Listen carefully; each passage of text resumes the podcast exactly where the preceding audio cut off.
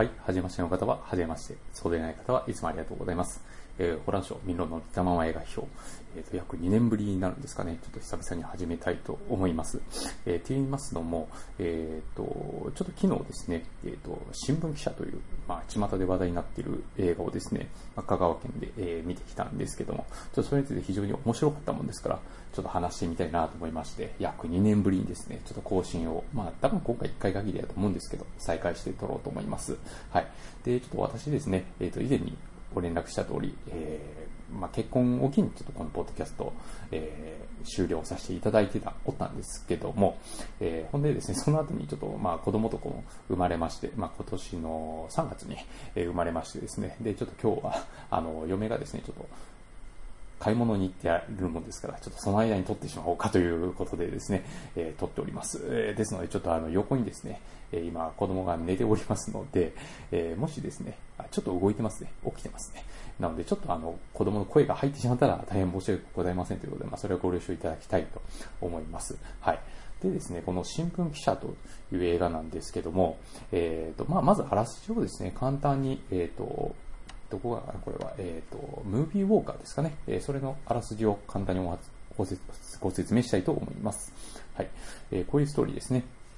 え日本人の父と韓国人の母の間に生まれ、アメリカで育った吉岡、えこれ演じてるのがシム・ウンギョンさんですね。は、ある思いを秘めて、東都新聞の社会部記者として働いている。そんなある日、彼女のもとに大学新設計画に関する極秘情報が匿名ファックスで届く。その真相を究明するため、早速吉岡は調査を開始。一方、内閣情報調査室官僚、杉原、こちら松坂桃李さんが演じられてますね。えー、杉原は、えー、国民に尽くすという信念とは裏腹に、現政権に不都合なニュースをコントロールする現在の任務に葛藤していた。愛する妻の出産が迫る中、えー、杉原は、えー、尊敬する昔の上司、えー、新崎と久々に再会するが、その数日後、え新崎はビルの屋上から身を投げてしまう。え秘密真実に迫ろうともかく、え女性記者と闇の存在に気づき選択を迫られる若手エリート官僚そんな2人の人生が交差するとき衝撃の真実が明らかになる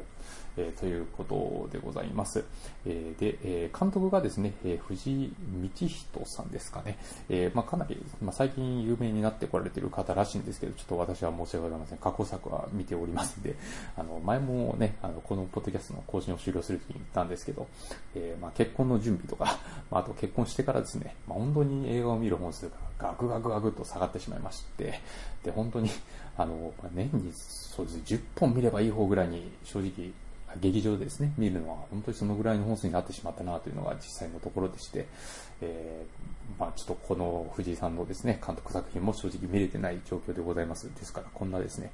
知識不足の段階で やるのも申し訳ないんですけれどもですね、はい。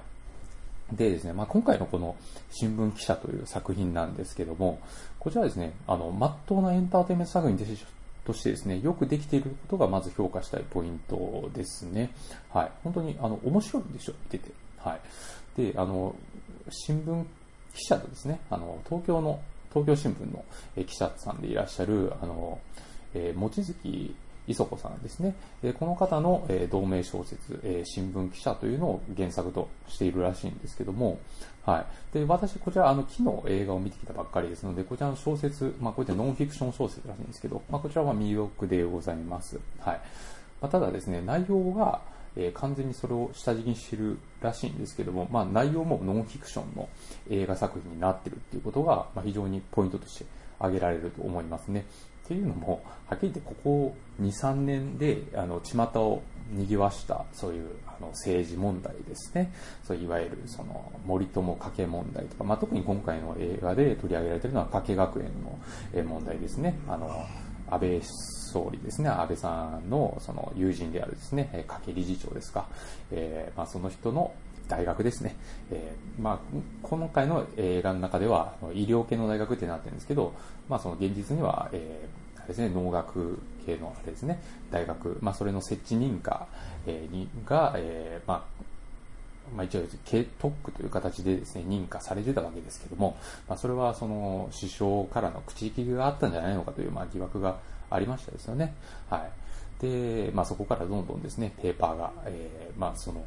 実際に口利きがあったんじゃないかっていうですね、まあそういうことを裏付けるようなペーパーがどんどんですね、まあいろんなところ出てきたりして、まあそれを、え、新聞記者とかですね、まああとその週刊誌の方がすっぱ抜くと。で、それに対して、その、ま国会でも取り上げられてましたけど、まあ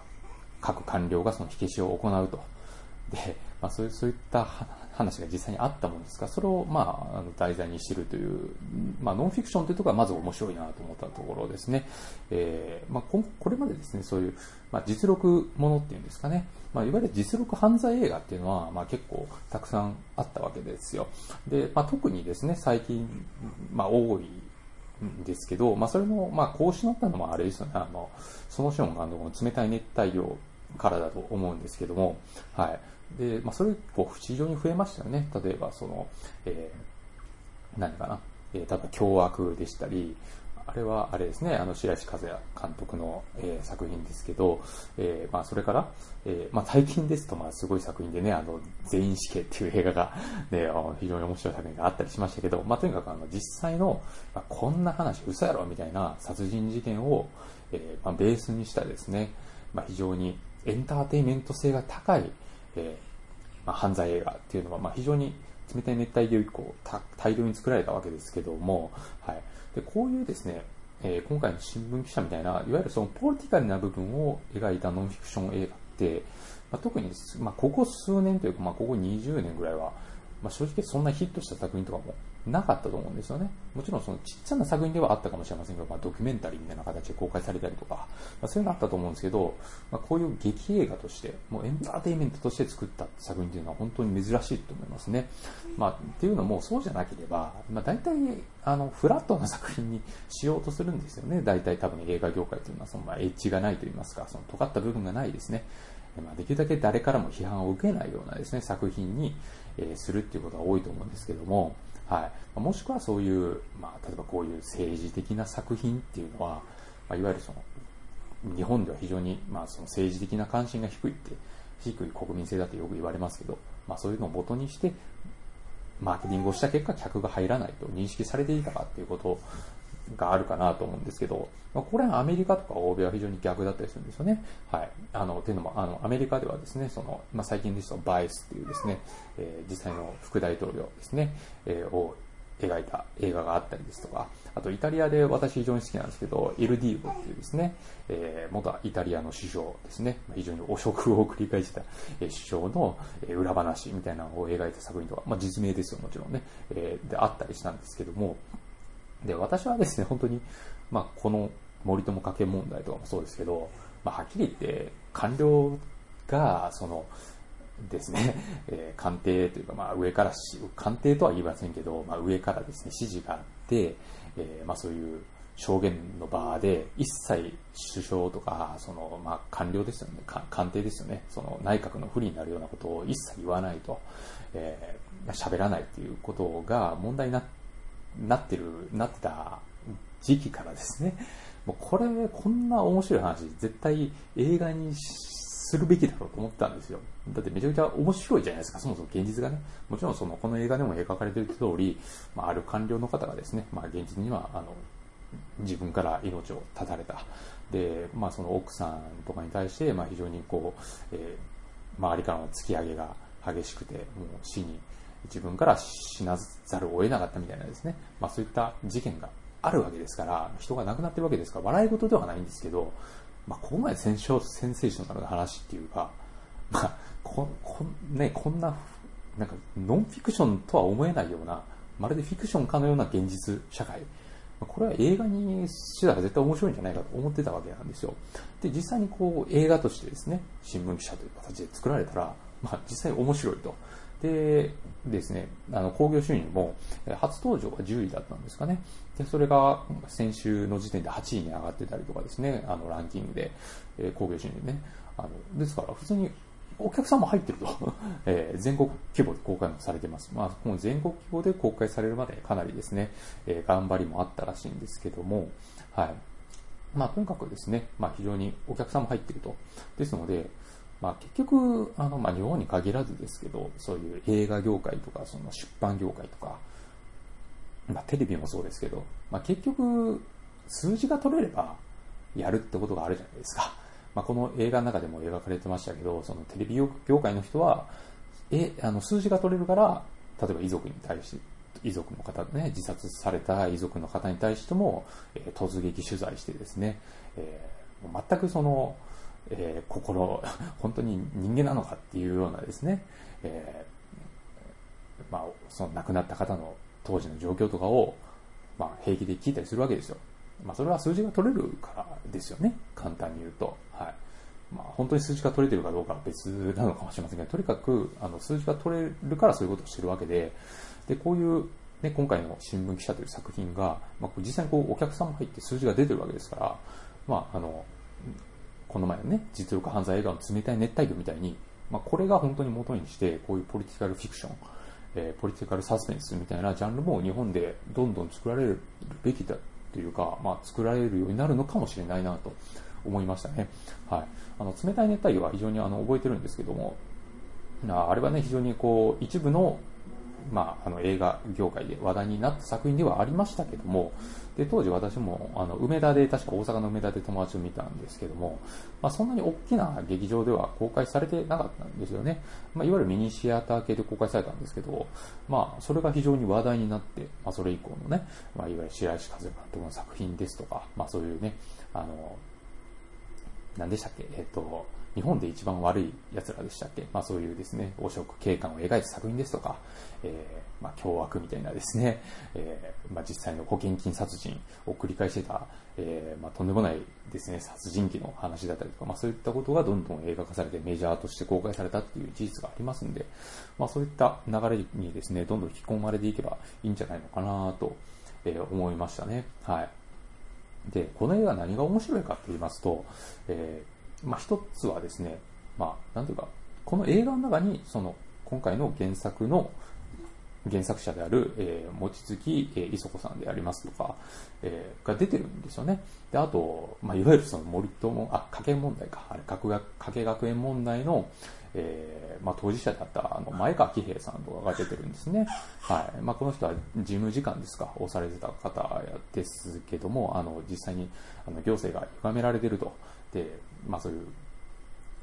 まあ、首相のね、周りの人間から口利きがあった。えー、というようなですね、まあ、証言を、まあ、国会の、えー、中でした方ですけども、まあ、そのせいでね、もちろんその経産省ですかね、文科省か、の中からは入れなくなって、えー、まあ、結局退職されて、で、今は別の仕事をされてるんだと思いますけど、まあ、そういった方とか、あとマーティン・ファークラーさんとかですね、まあそういう、まあ、いわゆる左派の論客の方々が、この映画の中にバンバン出てくるということですね。で、こういう、まあ、あの、いわゆるセンセーショナルなですね、えー、加計学園問題とか、の内容に、まあ、実際の、まあ、当時の、えー、当事者ですよね。まあ、その方が、その、ノンフィクションの部分で頑張って出ている方が、えー、その映画の中に出てくるっていうことで、まあ、非常にこう、いわゆる虚,、えー、虚実皮膜なですね、物語を形成しているわけですよ。で、これが非常に面白いですね。この現在のですね、えー、空気感っていうのをそのまま味わえ、味わうことができると。はい。で、望月磯子さんはあれですね、えー、まあちょっと話しますと、まあ東京新聞の、えー、まあ記者さんでですね、で、いわゆるその、あの、いつもですね、あの、内閣の官房長官、まあ、今は菅官房長官ですけど、が行っている、その、記者会見の場で、まあ、非常に政権にとってですね、まあ、不都合なというか、あの、わざわざ聞いてほしくないような、えー、質問も、えー、浴びせると。えー、で、それに対して、まあ、菅官房長官が非常にですね、えー、まあ、なんというか、ないがしろに、ないがしろにするようなですね、回答ですとか、あと、その彼女に対しては、まあ、指名をできるだけしないように画策するようなこともしてたりとか、まあ、非常にこう民主主義として、国家として、まあ、致命的なことになっているわけで、まあ、そこ、その場で頑張っている方が、あの、望月磯子さんですね。まあ、ちょっと個人的にはですね、あの、もうちょっとその、え質問内容をですね、えっ、ー、と、ななんていうんですかね、えー、まとめて、えー、質問した方がいいんじゃないのかと思うこともあるんですけど、まあ、それにしてもね、あの、周りその、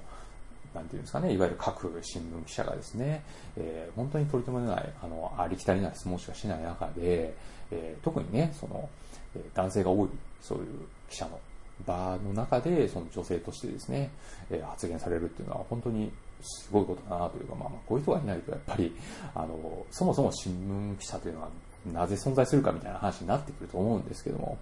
えー、まあ、そういった方が、あの、望月磯子さんですね。で、非常に頑張っていらっしゃると。で、そういった方が実際に映画の中で出てるっていうことで、まあ、そういう虚実皮膜な物語の形成に一役買ってると思いますね。えー、実際の人が出てるっていうことですね。はい。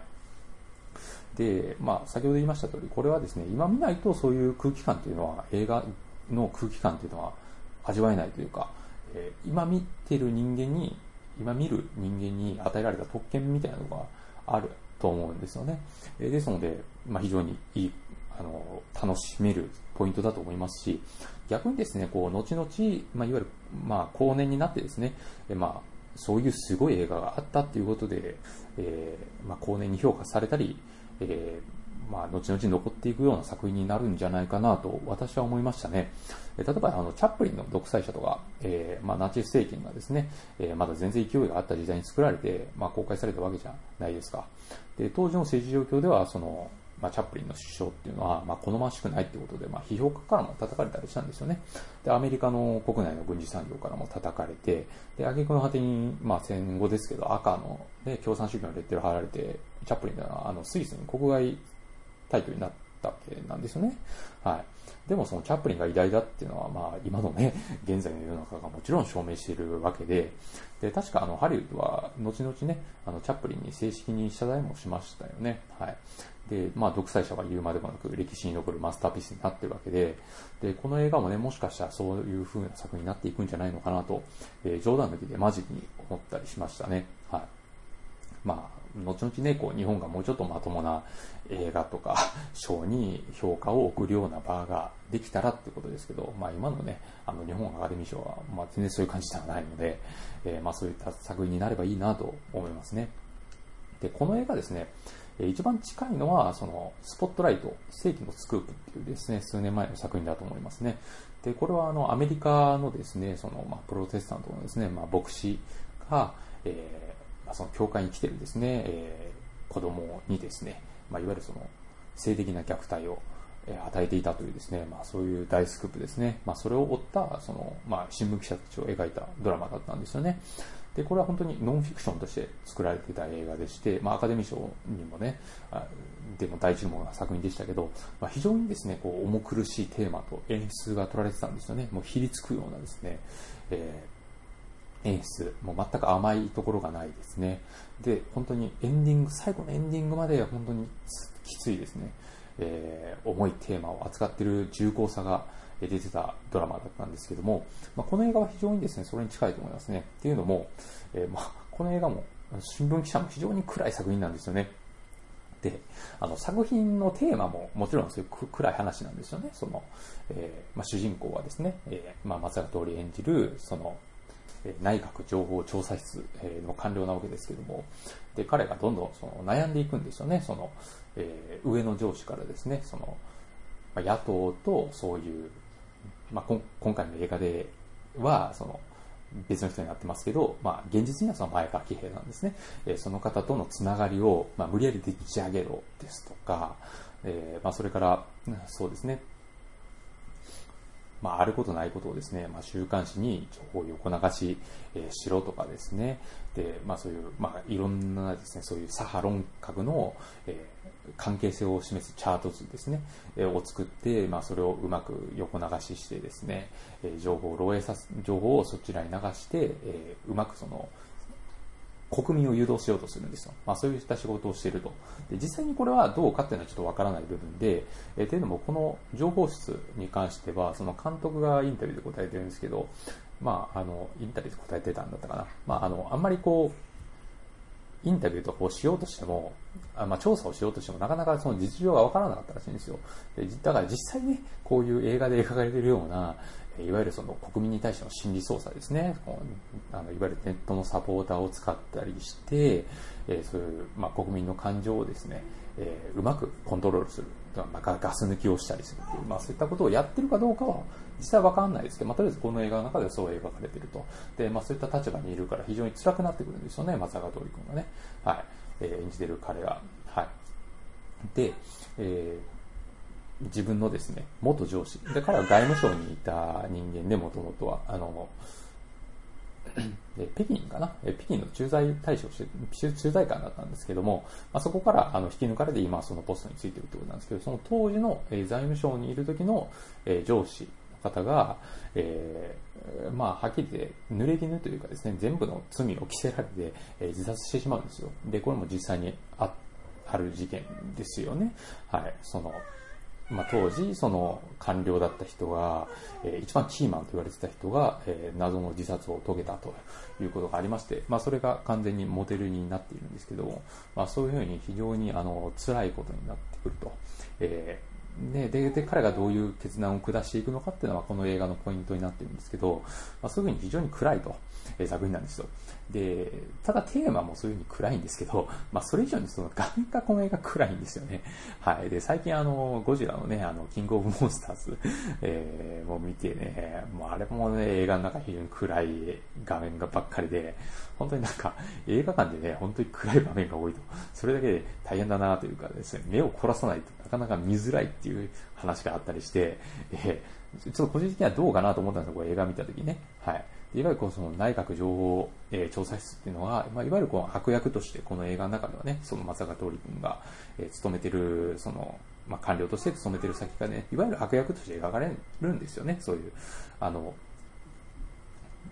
まあ、東京のその東都新聞か、この映画の中では東都新聞って載ってるんですけど、その新聞記者が、えー、いわゆるその、えー口利きがあったんじゃないかっていうですね、まあ、その大学の設置に関する情報を何とか取ろうとするんですけども、まあ、それをひた確信しようとしているのがその情報室だったりして、まあ、いわゆる悪役として描かれるんですけど、この調査室すげえ暗いんですよね、室内が。めちゃめちゃ暗いんですよ。いわゆる薄闇くらい暗いんですよ。で、見てて本当にこんな中でね、仕事してたら目悪くなるぞとかね、あの、いわゆる電通かなと思いましたけどね、あの電通がね、まあ、あそこも非常に、まあ、ひどい労働環境っていうのは問題になってて、えー、ね、あの、若手の女性社員が自殺したっていうので、労災認定が下りて非常に問題になりましたよね。で、それに関してね、あの、よく言われているのが、今は電通は、あの、なんですか、カーテンっていうんですか？あの、カーテンというか多分ロ、スクリーンロールやと思いますけど、えー、それを完全に閉めた状態でですね、えー、真っ暗の中でみんな仕事してるんだっていう。電気をつけたら、ね、あの、明かりが漏れて仕事しようがバレるから、まあそういうふうにしてるみたいなね、あの、まあ前打つばっかわかんないですけど、まあそういった話がありますので、えー、本当にね、電通学校の職場はと思ったんですけど、ね、これ完全に労働安全衛生法に100%引っかかるようなね、あ暗さなんで あの、これはどうかなと思いましたね。こう悪役っていうことをですね、えー、描くので、まあ、非常によくありがちなんですよ、こういうね、あの、悪役というかその、悪いことしてる奴は真っ暗な部屋の中でこちょこちょやってるっていうね。それって非常に陳腐なね、あの、描き方やと、えー、思ってるんですよね。あの、日本の映画とか特に多いですけど、えー、テレビドラマとかね、えー、悪役が出てきたらなんか知らんけど真っ暗の中で密談してたりね、いや普通に明るいところでやれよとか思うんですけど、で、そういうことで本当にこの映画、その時点でちょっとオープニングというか、序盤からですね、大丈夫かなと思ったりしたんですよね、正直なところ。はい。で、これ本当に全部暗くてですね、あの、東新聞社のデスクとかも暗いんですよ。で、あの、新聞社って私よく知らないですけど、別に出入りしたこともないんでわかんないですけど、いわゆる構成とかするんですよね、多分ね、あの、中身がね、間違ってないかとか。で、この映画の中でも、その、えー、まあ、すられ、ゲラの段階のですね、新聞をチェックしたりするシーンとか出るんですけど、そんなことするのは明るくした方がいいんじゃないのと思うんですよね。あの、デスク暗いと仕事にならんじゃんと。だから目悪くなるじゃんっていうね、と思ったりするんですけども、で、家の中とかも暗いんですね、これね。えー、松坂桃李がですね、自宅に帰ってくるっていうシーンが何箇所かあるんですよ。で、奥さんが、えー、ちょうど今、本当に臨月の段階でですね、えーまあ、奥さんがそういう段階やけども、その本当に夜遅く帰ってくるっていうですね、官僚だからそういうのは仕方ないのかもしれませんけど、まあそういうのが描かれたりしてる。まあ、とにかく家に帰ってくるシーンがあるんですけど、まあ常にそういうふうに夜でですね、で、暗い感じなんですよね。で、暗い中で奥さんがテレビ見てたりですね、えー、なんでこんな暗い中で見てるんだとか思ったりするんですけども、まあとにかくそういう暗いシーンが多いんですよね。はい。で、挙句の果てにはですね、あの、まあその臨月の奥さんが子供が生まれてですね、え、帝王世界で生まれるんですけど、で、その赤ちゃんがですね、いわゆるその病院の新生児室に入ってるシーンがあるんですよ。で、これ笑っちゃったんですけど、新生実質まで暗いんですよね、この映画。はい。で、で、私もあの、妻のですね、妻がね、出産して、で、まあ、私は立ち会えたんですけど、えー、まあ、その後にですね、えー、新生実室に、新生実室に数日間は入れられるんですね、大概が、大体、大概がですね。まあ、母子同室で、えー、まあ、過ごせる病院もありますけど、いわゆるその総合病総合病院は結構その、えー、母子別室でですね、えー、赤ちゃんは新生実室で、えー、赤ちゃんがたくさんいる部屋の中で、えー、まあ、数日間過ごすっていうね、えー、ことをするんですけど、えー、私もね、あの、子供生まれてからね、何回も、あの、まあ、毎日通ってましたけど、その新生実室はですね、えー、暗くないですかね、当然ね、あんな風に。はい。ですから、なんで新生実室まで暗いんだっていうね、めちゃくちゃ不吉な新生実室が出てきてですね、まあ、ちょっと笑っちゃったんですけど、はい。で、で、これがですね、だけどちゃんと伏線になってるんですよね。はい。それが非常に見事と思いましたですね。はい。で、まあ、ストーリーはですね、まあ、すべての、まあ、そういう暗い場所で描かれる話っていうのは本当にストーリーのためにあったんだなっていうのがわかるんですけど、で、ちょっとあの、まあ、ストーリーの詳細というかですね、ちょっとネタバレも含む話になってきちゃうんですけども、で、結局その松坂桃李君は、その、すごく慕ってた上司がですね、その国の責任を負わされてというか、まあ、えー、まあ、この映画の中ではですね、この映画の中では、その、まあ、いわゆる総理、総理大臣のですね、えー、まあ、汚職と言っていいかもしれませんけども、まあ、そういう口利きの疑惑の責任を全て追い、あの、背負い込まされてですね、結局、投資印刷するに至ってしまったと。えー、まあ、そういう経緯が描かれて、まあ、非常に松坂桃李としては苦しむわけですね、えー、明らかに国がやっていることは間違っているけども、えー、自分には、えー、何をすることもできないと、えまあ、自分はその、ね、あの内閣情報調査室っていうところで自分の職務を全うしているわけで、えまあ、それをやめることはできないと。で、まあ、非常にいやらしい形でですね、まあ、子供を人質に取られてるみたいなところもあるわけですね。えー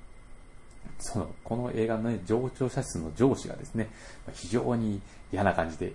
演じてまし、嫌な感じな人間でしてですね、あの、ちょっとまさか通りが、こう、ね、釘を刺しとかないといけないなと、そう、過去の上司がですね、そういうふうに自殺してしまって、もしかしたらこいつは、あの、飼い犬の手を噛む犬になるかもしれないと。思うわけですよ。で、そこで、あの、そういえばお前のところ、あの、子供が生まれるんだったよな、みたいなことを言ったりするんですよね。で、子供が生まれたら、あの、まあ、これ取っとけよ、みたいな感じで、あの、出産祝いを渡したりですとかね、えー、本当になんかこう、いやらしい形で圧力をかけてくるわけですよ。で、そういった中で、まさか通りは、あの、一体自分はどうすればいいのかわからないというふうに悩むわけですよね。で、出産したですね、奥さんからも、あの、子供を抱きながらですね、えー、まあ、奥さんに会いに行った時に、えー、まあ、こんなこと言われるんですね。えー、お父さんはなかなか病院に来れないけど、え日本っていう国を守るために頑張ってるんだよねって赤ちゃんに奥さんが言うんですね。で、それを聞いて、もう、まさか通りは、もう何も言えなくなっちゃうんですね。だからごめんとしか言えなくなっちゃうんですよ。で、このごめんっていうのは、もう明らかにこう、国を守ってるんじゃなくて、その、いわゆるその内閣を守ってる仕事しかできてないんだ、俺はっていうことですよね。えー、いわゆるその、民主主義国家では、そういう、なんていうんですかね、えー、まあ、公務員っていうのはあくまで国民に尽くすことが仕事なんですけど、まあ、これはあの憲法に書かれていることですね。えー、もうあるですね、えー、特定の人間とか、特定の政治の活動とか、まあ、そ政党とかに肩入れしちゃダメだってことは、まあ、憲法にも書かれてるんですけど、まあ、それができていないということで、もう、奥さんには、ももちろん詳細は言えないんですけど、えー、謝ることしかできないというようなことになってくるんですよね。で、まあ、その後にですね、えー、その記者がですね、新聞記者、東都新聞の、えー、女性記者がですね、まあ、これが主人公、もう一人の主人公なんですけど、えーまあ、その神崎っていうですね、まあ、主人、その松坂通りの、えー、上司ですね、元上司、えー、を取材していく中で、その死の真相っていうのにたどり着いていくと。で、まあ、結局たどり着けるんですよね。で、これを情報を公開するにあたって、その記事としてすっぱ抜くに段階では、えどうしてもその内閣情報調査室みたいな、そういわゆるその、えー、官僚側の、えー、絶対にその証言というかですね、えー、立場での証言も絶対必要なんだと、エビデンスとしてっていうことですね。一方通行じゃなくて。えー、まあ、それで、えー、その、協力をですね、正が通りに依頼すると。で、正が通りとしては非常に迷うんですよね。だって、その、案案にその家族も人質に取られてるわけですよ。はい。で、まあ、はっきり言って、公務員ですから、まあ、言われてる仕事を、ちゃんとこなしておけば、えー、安定なわけですね。こう、誰からも、その、なんていうんですかね、危害を加えられる心配はないと、えー、いうことで、ちゃんと家族も守っていけるということがありますので、まあ、そう記者に、えー、協力するか、非常に苦悩するんですよね。そこで、記者が、本当にそれでいいんですかと言われて、初めてですね、えー、外の光がですね、彼らの顔を照らすんですよね。えー、外からの光が、窓から差し込んだ光がですね、その新聞記者と正が通りの、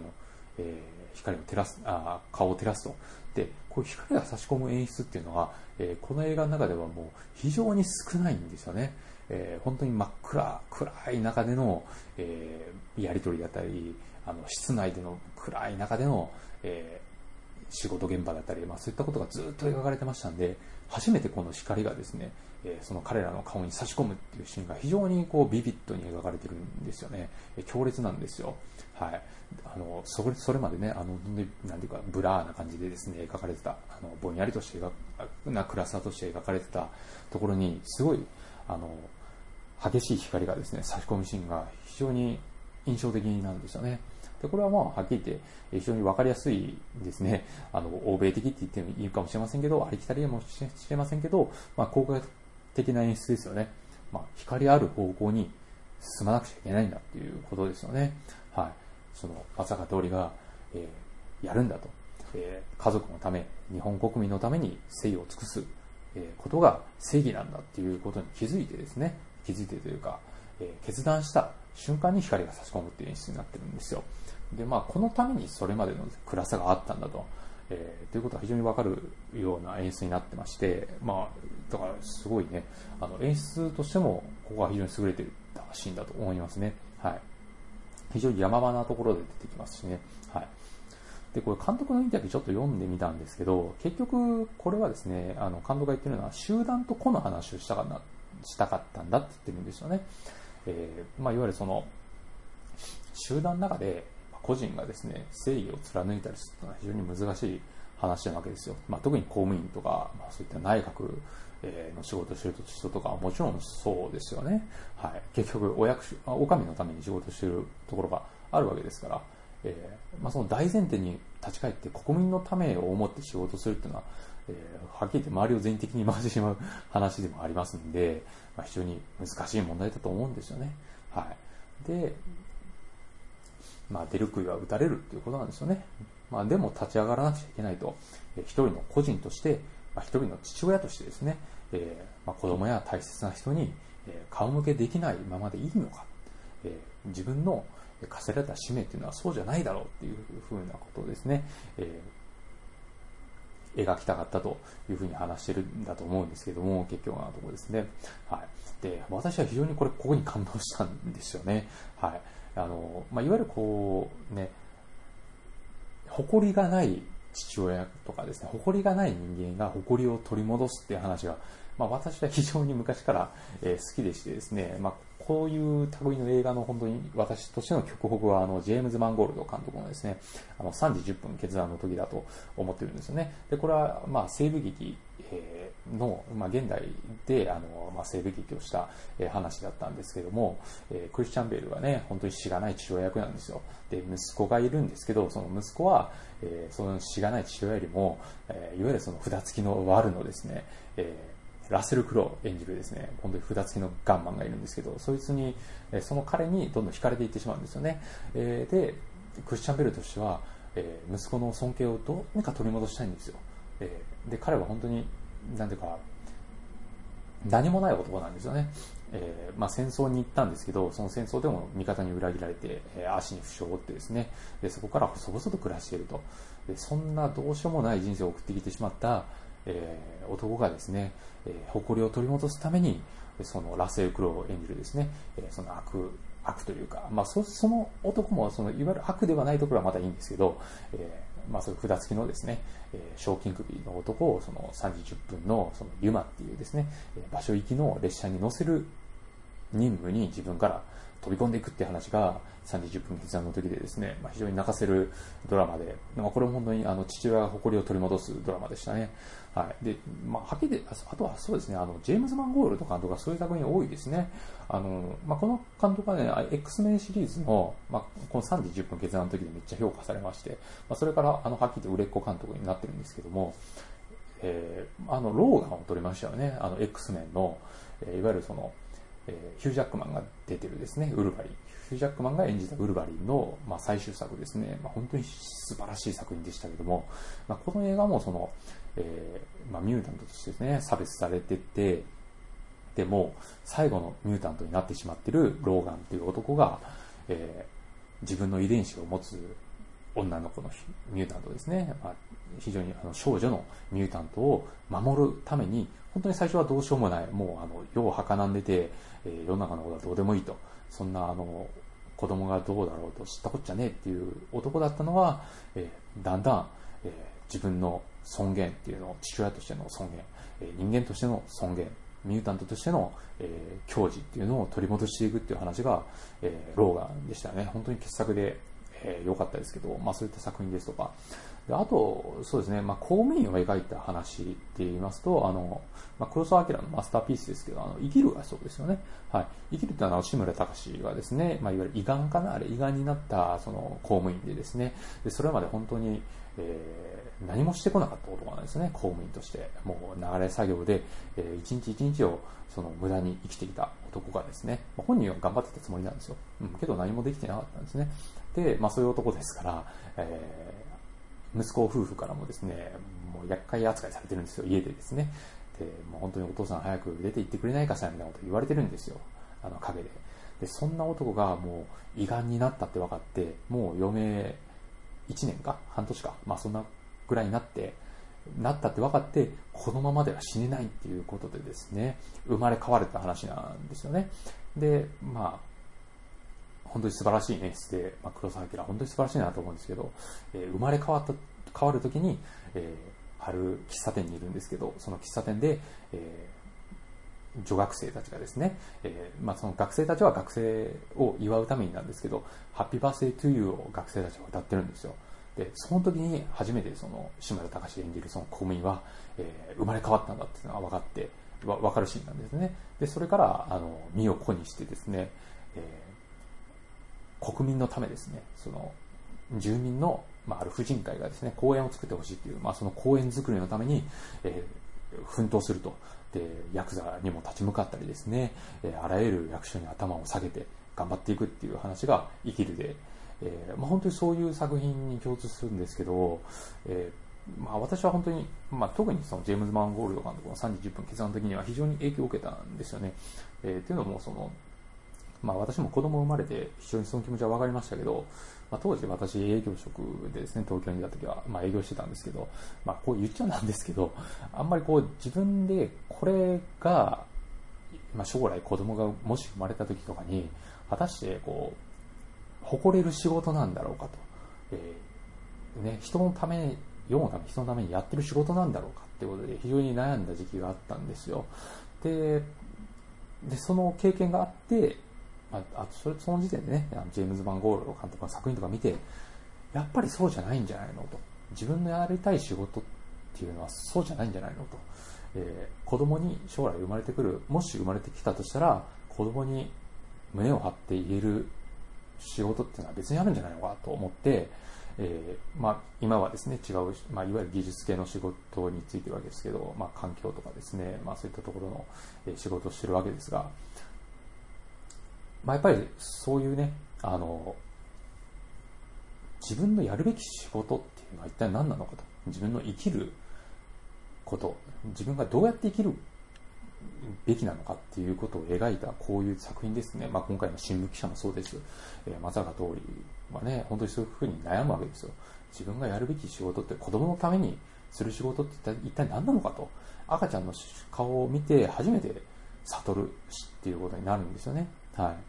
い。で、まあこういった話はね、まあいろんな方がそれぞれやっぱり今不満に思ってる。本当に自分がこの仕事をやってるべきなのかと。この生き方は本当に正しいんかと。えー、いうこととかにね、一石を投じる作品になってると思うんですよ。まあ、非常に胸をに迫る作品になってたと思いますね。まあ、逆にですね、こう、長い方に巻かれた方が結局は得じゃんみたいなふうにね、えー、全く邪念なく思言える人には、まあ、届かない作品ではあるかなと思うんですけど、まあ、少なくともやっぱりこう心に何かこう、えー、不満というか、えー、ね、あの、思いがある方は、こういう映画に打たれてしまうんじゃないでしょうかね。はい。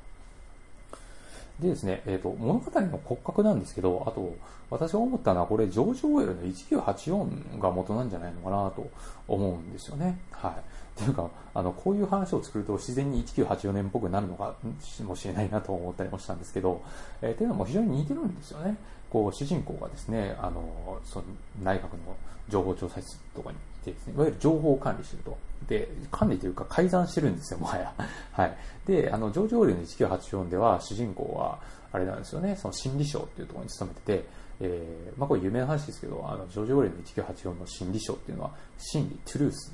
を司る省なんですけど、実際改ざんをしてる省なんですよね。過去の、その、えー、どこやったか、イースタシアかオセアニアか、えー、ユーラシアか、ちょっと忘れましたけど、そのある国がやってきたことっていうのを、えー、日々改ざんするのが仕事なんですよね。はい。まあ、これはダブルスインクっていうですね、え、まあ、二重思考っていう、まあ、心理、心理症っていう名前やのに実際は改ざんをしているっていう、その、まあ、いわゆる言葉の書き換えっていう怖さを描いている話でもあるんですが、まあ、とにかく主人公がそういう側の人間であると。はい。まあ、あの、ディスピア小説多いですよね。あの、えー、家事451とかもそうですけど、あの、主人公側が、いわゆる権力側だったりするんですよね。はい。で、まあ、ジョージ・オールの98話もそういったところがあるんで、まあ、今回のまさか通りもそういう権力側の人間で、えだんだんとその、権力側の思想とかに違和感を感じて、でそれに対して反抗するようになっていくっていうですね、えところが非常に1984に近いなと思いましたね。まあ、1984ではその、えー、恋人がね、あの地下組織にいる恋人と知り合って、えーまあ、愛を育む中でですね、えー、だんだんとその反体制としての、に目覚めていくっていう話ではあるんですけど、まあ、今回はね、それが新聞記者になってると。で、愛を育むわけじゃないですけど、えー、だんだんとその、えー、世の中の不正を正そうという側になっていくってことですね。で、あと似てるのがですね、あの、1984のその、84年のオブライエンっていうですね、悪役ですね。で、これはあの、主人公の、まあ、いわゆるその、まあ、上司みたいな人間なんですけども、えー、実はその、オブライエンという男はですね、その、まあ、なんていうか、いわゆるその、昔の言うナチの SS みたいな秘密警察みたいな人間だったっていうのがわかるんですよ。で、その主人公をですね、えー、捉えて、まあ、主人公とその恋人を捉えてですね、で、洗脳をしていくっていうですね、話が、まあ、終盤で、まあ、あの、1984年はこの映画とは違って非常にバッドエンドな作品なんですけども、えー、まあ、そのオブライエンがですね、非常に魅力的な、魅力的じゃないな、本当に怖い悪役として、えー、秀逸なのは、こいつは自分が悪だっていうことをある程度分かってる人間なんですよ。悪ってことは分かってて悪を行使してる人間なんですよね。で、自分が善だと思って悪の行動をしてる人間は別に怖くないんですよ。そそいつはそいつの、なんていうんですかね、えー、まあ信念を持って悪をやってるわけじゃないですか。えー、けど、このオブライエンって男はそうじゃないんですよね。ある程度その自分が悪だっていうそのシステムの中で悪を行使してると、ね、えー、いう反民主主義的なことをやってるっていうのは分かってるんですけど、えー、けど、この国にはそうあるべきなんだと。この国はそう運用すべきなんだと。まあ、それが一番効率がいいということを言うんですよね。で、これ非常に怖いと。まあ、これもダブルシンクですよね。えー、悪、自分がやってることが悪って分かってるんですけど、それ、それが正しいということで換算してるわけですよ。はい。で、今回のその、えー、田中哲司さん演じるですね、えー、まあ、ただっていうですね、その情報、えー、調査室の、えボスが、ボスというかね、偉い人がいるんですけど、松坂通りのボスがいるんですけど、まあ、そいつもそうなんですよね。えー、ある程度自分が悪ということが分かってるんですよね。松坂通りが、あの、いや、こんな民間人を、に対して、あの、マークするなんて、明らかにあの悪いことですよね、みたいなことを当たり前の風に言ったら、それが何かっていう。それがどうしたって言うんですよ。で、挙句の果てには、あの、まあ、最後、まあ、終盤、エンディング近くですけど、えー、この国の民主主義は形だけでいいんだよって言うんですね。えー、ですから、ある程度もうこの男はもう民主主義が崩壊しかかってるってことが分かってるんですね。はい。えー、けど、それでいいんだというところとかが、非常に1984年っぽいなと思いましたね。っていうか、まあ、これをね、あの、60年代とかでしたっけ、えー、まあ、書いたジョージ・オウェルすげえって話でもあるんですけど、はい。あとね、まあ、そういったところでね、ジョージ・オーエルは非常にこう、やっぱりジョージ・オーエルの作品が、まあ、世代を超えてですね、こういうふうに評価されている、えー、っていうところは、いろんなですね、国、まあ、当時そのジョージ・オーエルは共産主義の恐怖として1984年とか書いたわけですけど、まあ、共産主義が終わってもですね、えー、例えばアメリカとか日本とかでも同じような問題が新たに生じてくると。で、それはいわゆる全体主義なんだと。いうことを描いてるからだと思うんですよね。はい。だからその各国で全体主義の目がある限りは、もうそのジョージ・オエルの1984年っぽい世界になって当たり前なんだっていうことなんですよね。はい。で、ジョージ・オエルのあともう一つの傑作であの動物農場っていうですね、え小説がありますよね。で、これはあの、まあ、ある農場がですね、人間に支配されている農場があるんですけど、えそこで動物たちがですね、え自分たちがその、まあ、肉にされるのが嫌だから、あの、反乱をするんですよ、人間に対してね。人間に反抗して、で、人間を追い出して、動物だけの世界を作ると。で、あの、憲法を定めてですね、えー、で、王様というかですね、大臣を決めて、王様を決めて、えー、動物たちによる自治をするっていう話なんですけど、でそうなっていくと、どんどんですね、その、まあ、この動物農場の中ではその豚が権力を握るようになってくるんですね。で、これはあの、いわゆるそのファシストが豚っていう、いう風なね、えー、ヒーローをよくされることはあるんで、まあ、それを、まあ、えー、描いているわけですけど、だから、あの、まあ、反反響小説なわけなんですけどね。はい。けどですね、この豚がやることってのは非常に怖いんですよね。えー、まあ、例えばですね、えー、国民に対して、その情報を統制するんですよ。えーで、あとアジテーションを仕掛けると。えー、まあこれは誰だったかなえっ、ー、と、アヒルかなんかがやってたか、カモかなんかやってるかもしれませんけど、えー、王様は正しいっていうようなことを声高に叫ぶ人たちを配置するんですよね。で、えー、まあそれから自分のですね、忠実な公木を作るんですよね。まあこれ犬になってるんですけど、まあこれもわかりやすいですよね。権力で犬とですね、はい、犬を調教してですね、生まれた時から調教して、で、自分の言うことしか聞かないようにすると。まあこれはあの、この映画の中に描かれている官僚たちみたいなもんですよね。はい。で、最終的には、えー、その、憲法ですね、10箇条っていうのを動物たちが作るんですけど、えー、まあそれをいじるんですよね。まあ、その最初の10箇条はものすごく民主的なですね、10箇条だったんですけど、えー、いつの間にかその豚が権力を持ってて当たり前なような条文に据え替えていくんですよ。で、これは非常に怖いなと、えー、いうことですよね。で、まあ、はっきり言って、今の政権与党っていうのは、えー、政権与党というか、まあ、一部の、ね、あの、まあ、日本維新の会もそうですけど、まあ、なんとか憲法改正をしたいんだと。いうことを言ってるわけですよ。はい。で、まあその恐怖ですよね。えー、とかも、まあ本当に何十年も前のジョージ・オウェルの動物農場とかに描かれてて、やっぱいかにこのジョージ・オウェルの作品が予見的な作品だったか、予言的な作品だったかっていうことですよね。はい。で、監督はですね、インタビューの中で、えー、自分が今生きている世界の話をしているんだと、この映画では。で、え彼らは一生懸命その語りを始めようとしてるんだという気持ちをになっている人が一人でも、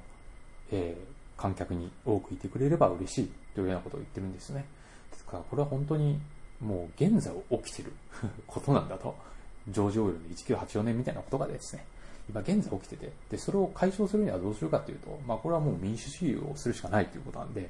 えー、全体主義国家になってはいけないっていうことだと思うんですよね。えっていう意味でですね、まあ、非常に、まあ、現代にメッセージ性のある作品なんじゃないのかなと思いますね。まあ、これが一石を投じるような作品になれば、まあ、本当にくしくもですね、えー、現在、参院選ど真ん中なわけでして、えー、21日ですかね、えー、まあ、